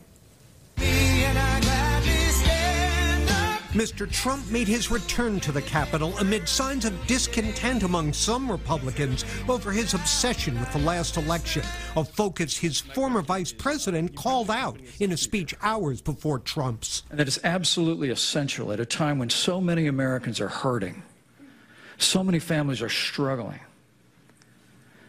that we don't give way to the temptation to look back. There is no longer respect for the law. And for most of his speech, Trump did look forward to an all out Republican led war on crime. We need an all out effort to defeat violent crime in America and strongly defeat it and be tough and be nasty and be mean if we have to.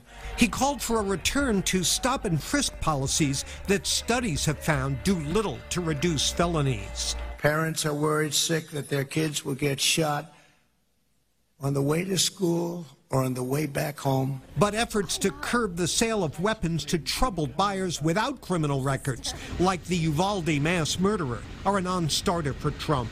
Take the guns away from the criminals who shouldn't be having guns. Let the people that have to have guns, that need to have guns, let them have them. And in the end, he abandoned his script and returned to his favorite theme, the past, and his contemplated revenge. We got millions and millions more votes.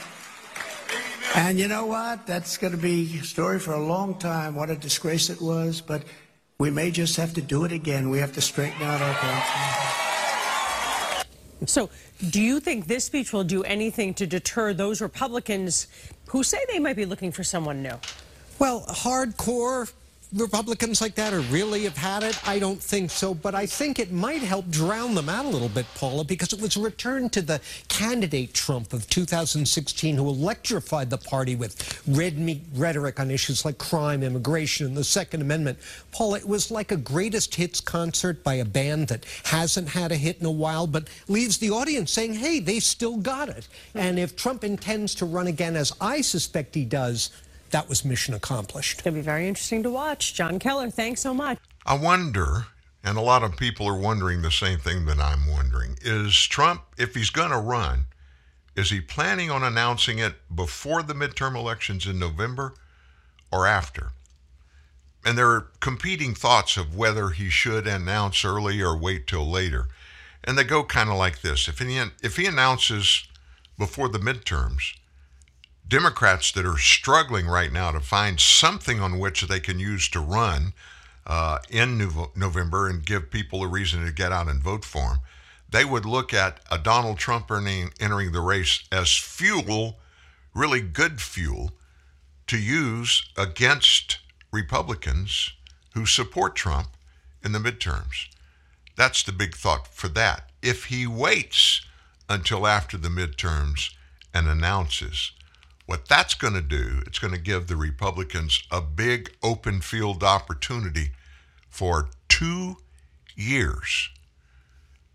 Two years with Donald Trump out there doing his campaign rallies around the nation that were so effective when he was president. I went to one personally, and I got to be honest with you. I'd watched some on television. Um, I had differing thoughts about it back and forth, whether they were good, whether they were bad. But when I went to one and was physically there from the beginning to the end, and in the context of everything that happened, everything he said, everything that people that were there that gave little speeches, what they said, and the way the crowd reacted to all of this, it proved to me, first of all, something that I'd never really realized and I guess you don't unless you're in person with somebody. He's a really good communicator one on one. And he is able to talk to people from a stage. He never talks at anybody. And when people feel that one on one camaraderie, they feel like they can know somebody rather than people getting up and pontificating in a speech. Let me just say this there's a big controversy going on now around uh, the media, the, uh, the legacy media world. It appears that Fox News has made a decision. I don't know if it's Fox News or Fox Corp, the parent company, or whatever, but they're not really supporting Trump and giving Trump the airtime that they have in the past. What makes you think that, Dan? Well, yesterday, at this same meeting in Washington, D.C., earlier in the day, former Vice President Mike Pence gave a speech. Fox carried it. They didn't carry Donald Trump's speech. Now, in the past, that would have never happened. In the past, it would have been doubtful that Pence's speech would have even been played or covered. But not even talking about, yet alone playing former President Trump's speech at that meeting. I think it's in a message. And talking to Marianne, my wife, last night, I made a conclusion, and she kind of looked at me. What are you? What are you? Where are you getting that? And I said, Well, consider this. The people upstairs in Fox News, I'm talking about the corporate folks. There are some people up there. If you remember, back election night, 2020 election night, that one producer of the election operations of Fox News, he's the one that made the decision to come out and make Fox be the very first network to confirm or announce that Joe Biden was going to win the election. And boy, did he and did Fox News get all kinds of slams from conservatives of every kind. They never would walk it back. And then there's another factor that weighs in that a lot of people don't know now. You remember Paul Ryan? Paul Ryan was a member of the House of Representatives in leadership for a while. He's from Wisconsin, he actually was Speaker of the House when Trump was president. He ran with Mitt Romney, you'll remember, as Mitt Romney's running mate against Barack Obama and Joe Biden in their reelection bid. And those two were beat up pretty bad. Ryan, immediately after, though he had been a heavyweight politician in uh, the Republican Party and seemed to be a rising star, he very suddenly made a decision not to run for reelection. And guess where he shows up? On the board of Fox News. He is a never Trumper. He is a rhino. And he's one of Mike Pence's best friends. Now, you, when you put all the pieces together, and Fox News carries Mike Pence's speech, but doesn't carry the former President of the United States speech, it just makes you go, hmm, what the heck is going on there? I'm just saying. It just seems curious. So watch that, if you would. Watch that with me as we head towards the midterm elections. If that is a fact, we'll see more of this happen. And the American people, conservatives, that have made Fox News what they are, it's not just so much their content, but it's the way that they have supported true conservatism and those who espouse it. And I'm going to tell you this when it comes to that particular thing about Mike Pence, Vice President Mike Pence, he's leaning more towards the rhino spot in the Republican Party than he is the true conservative spot. That concerns me. And I it makes me wonder what is Mike Pence going to do if Donald Trump declares for his run for 2024? Is that going to stop Pence from getting in the race or not? There's a lot of stuff up in the air, and we're watching it closely. There's another big thing that's up in the air, and it's getting a lot of coverage, and it's beginning to trouble me in a big way.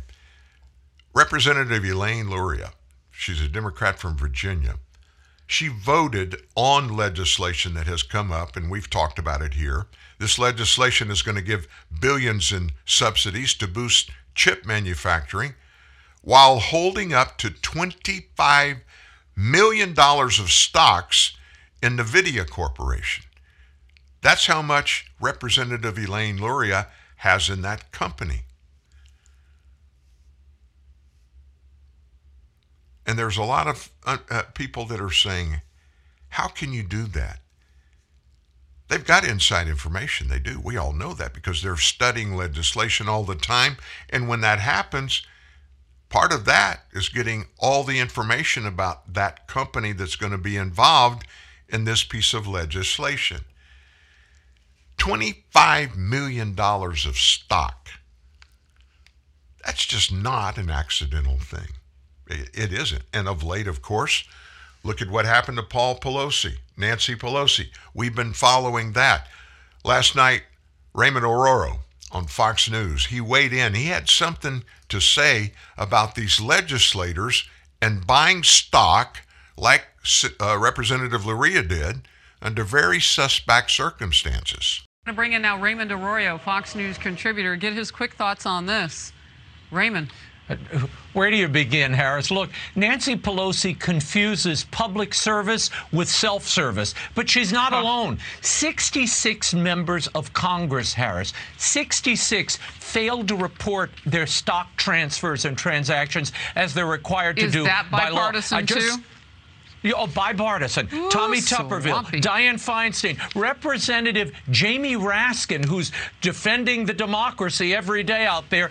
$1.5 million transfer he failed to report, uh, and others he was late in reporting. It's not one party, it's both parties. But look, Pelosi and her husband look very bad doing this. I mean, the man invested $5 million in Microsoft suddenly, and then the Army announces, you know, a new headgear deal for, uh, for $29 billion two weeks later. Coincidence? You decide. This is hard to, to ferret out and prove, Harris, that there's double dealing, but there's no doubt it looks bad. It's time for a ban. If you want to be in public service in the Congress or the White Uh, House, you have to put your stuff in a blind trust. End of story. I totally agree with him there. And here's the only problem who can make that happen? Who can stop anybody in Congress from buying stock while they're in office? Well, they make all the rules of how Congress operates. The House, as a matter of fact, they make their own rules, and the Senate makes their own rules. So, do you think they're actually going to rule against each other, having the opportunity to make money? And I can tell you how they all think about it. Hey, you elected us to serve. We're doing our job. Yeah, we get opportunities that other people don't get. But that's just one of the perks that go along with you sending us up here. It's kind of like you knew I was a snake before you picked me up, and snakes bite you. You know that story. Hey, listen, tomorrow, Steve Baker, photojournalist, on the ground on January 6th, he's got some new information that's come out. He's going to be with us live.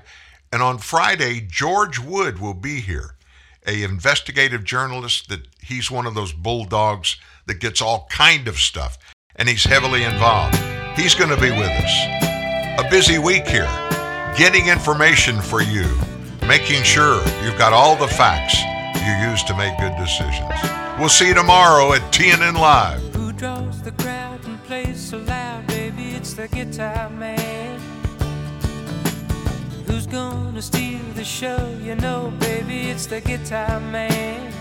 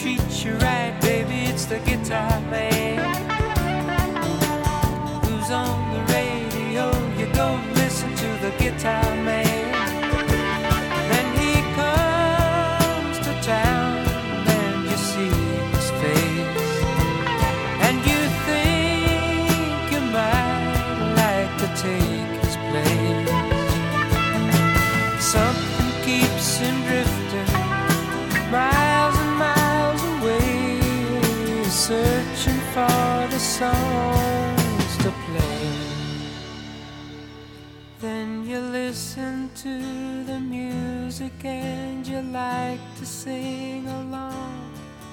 You want to get the meaning out of each and every song. Then you find yourself a message and some words to call your own and take them home.